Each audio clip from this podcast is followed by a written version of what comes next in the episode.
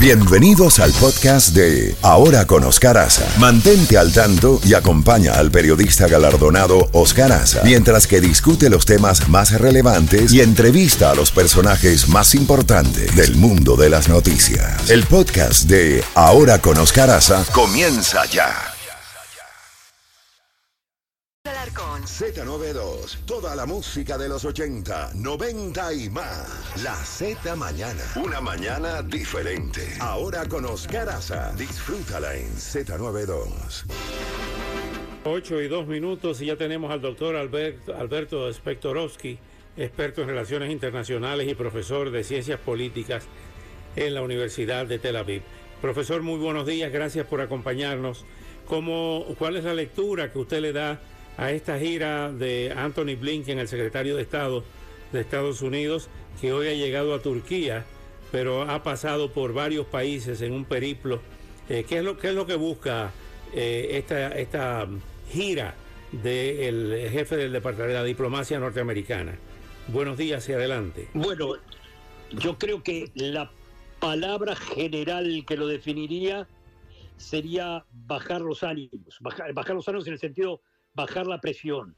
Eh, a Israel llegó para tratar de crear este, la posibilidad de corredores humanitarios, este, corredores humanitarios para la población de Gaza.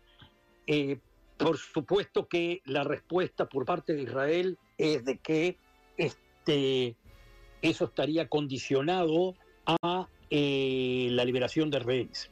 Eh, empezaron las diferencias, si lo queremos llamar así, entre los Estados Unidos e Israel.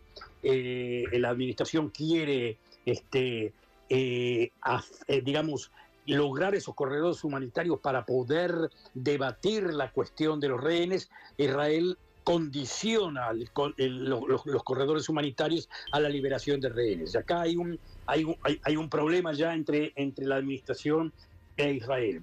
Por el otro lado, Biden fue a los demás países a fin de eh, tratar de contenerlos, ¿qué quiere decir? Los otros países, tanto Jordania como Egipto, este, como Turquía, le vienen a decir a Biden que eh, la situación de Gaza repercute en sus propios países. Y esa situación que repercute en sus propios países pueden hacer tambalear los regímenes. Este, por lo que Estados Unidos trata de venderles o tratar de decirles de que Estados Unidos está atrás de ellos, de que los va a apoyar siempre, es decir, de que de darles seguridad de que, de que eh, Estados Unidos va a estar eh, respaldándolos y les exige también un papel positivo con respecto a la resolución del- de, de- de la situación de Gaza. Fundamentalmente es eso, tratar de hacerles entender que en el momento de que este, eh, eh, el Hamas eh, caiga, es decir, bajo la presión israelí, y eso va a demorar lo que demore, pero básicamente Israel está decidido a hacerlo, la reconstrucción de Gaza los va a necesitar a todos ellos. O sea que lo que está, haciendo Estados Unidos es tratar de, solidificar el frente común de una sola post-Hamas, si lo queremos llamar de esa forma. Pero como ya te dije anteriormente, eh, eh, eh, tanto Estados Unidos como Israel quieren llegar al post-Hamas. También los países vecinos quieren llegar al post-Hamas. El problema es cómo se hace eso. Y ahí están las diferencias. Y ahí están las diferencias entre Israel. Ahí están las diferencias entre Israel y los Estados Unidos y los demás países. Todos Ahora les bien. gustaría de que Israel haga eso. Sí. Eh, perdón, he, he escuchado eh, la propuesta de Anthony Blinken de que los eh, palestinos de Cisjordania, del West Bank, de Ramallah, ocuparan eh, la, posición que tiene Hamas en la franja de Gaza. ¿Eso es posible?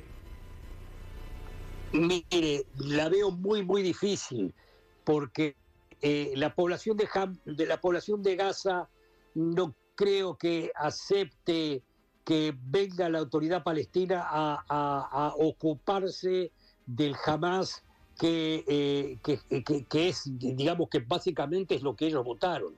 Ellos, la, la población palestina en, la- en- en- en Gaza es Hamas.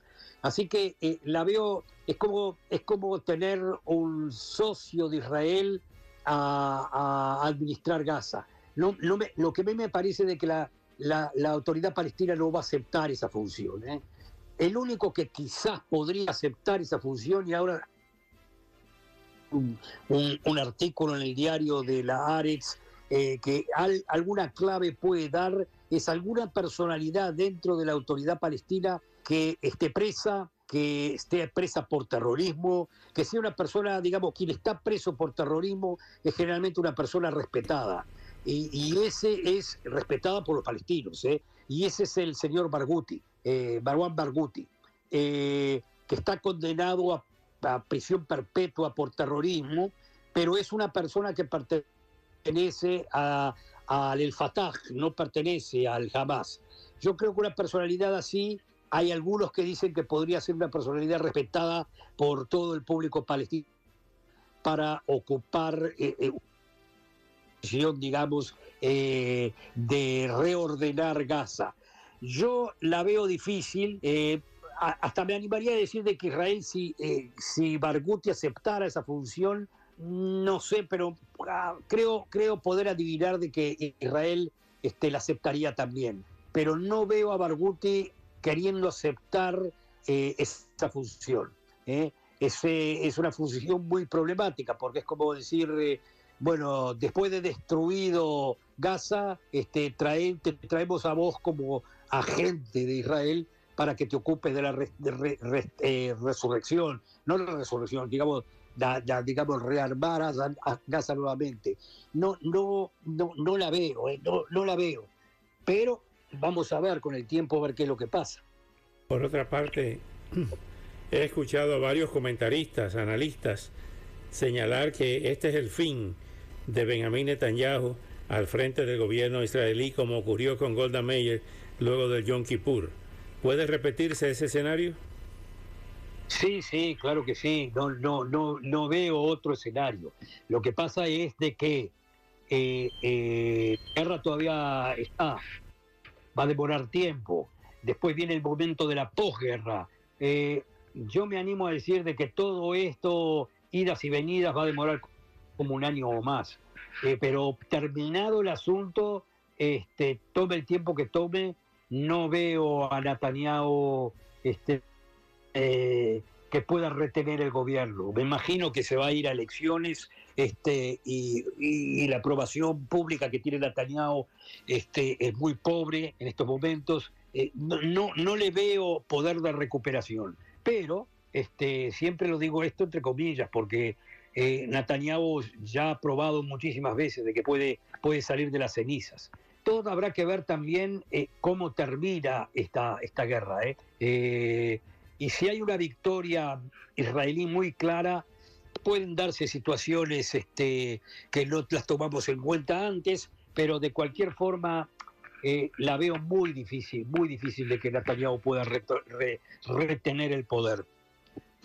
Doctor Alberto Spectorowski, como siempre, muy agradecido por sus valiosos minutos y hasta una próxima oportunidad. Hasta una próxima oportunidad, un gran abrazo a todos ustedes. Muchas gracias igualmente. Doctor Albert- Alberto Spectorowski, experto en relaciones internacionales y profesor de ciencias políticas en la Universidad de Tel Aviv. Desde Tel Aviv nos estaba hablando.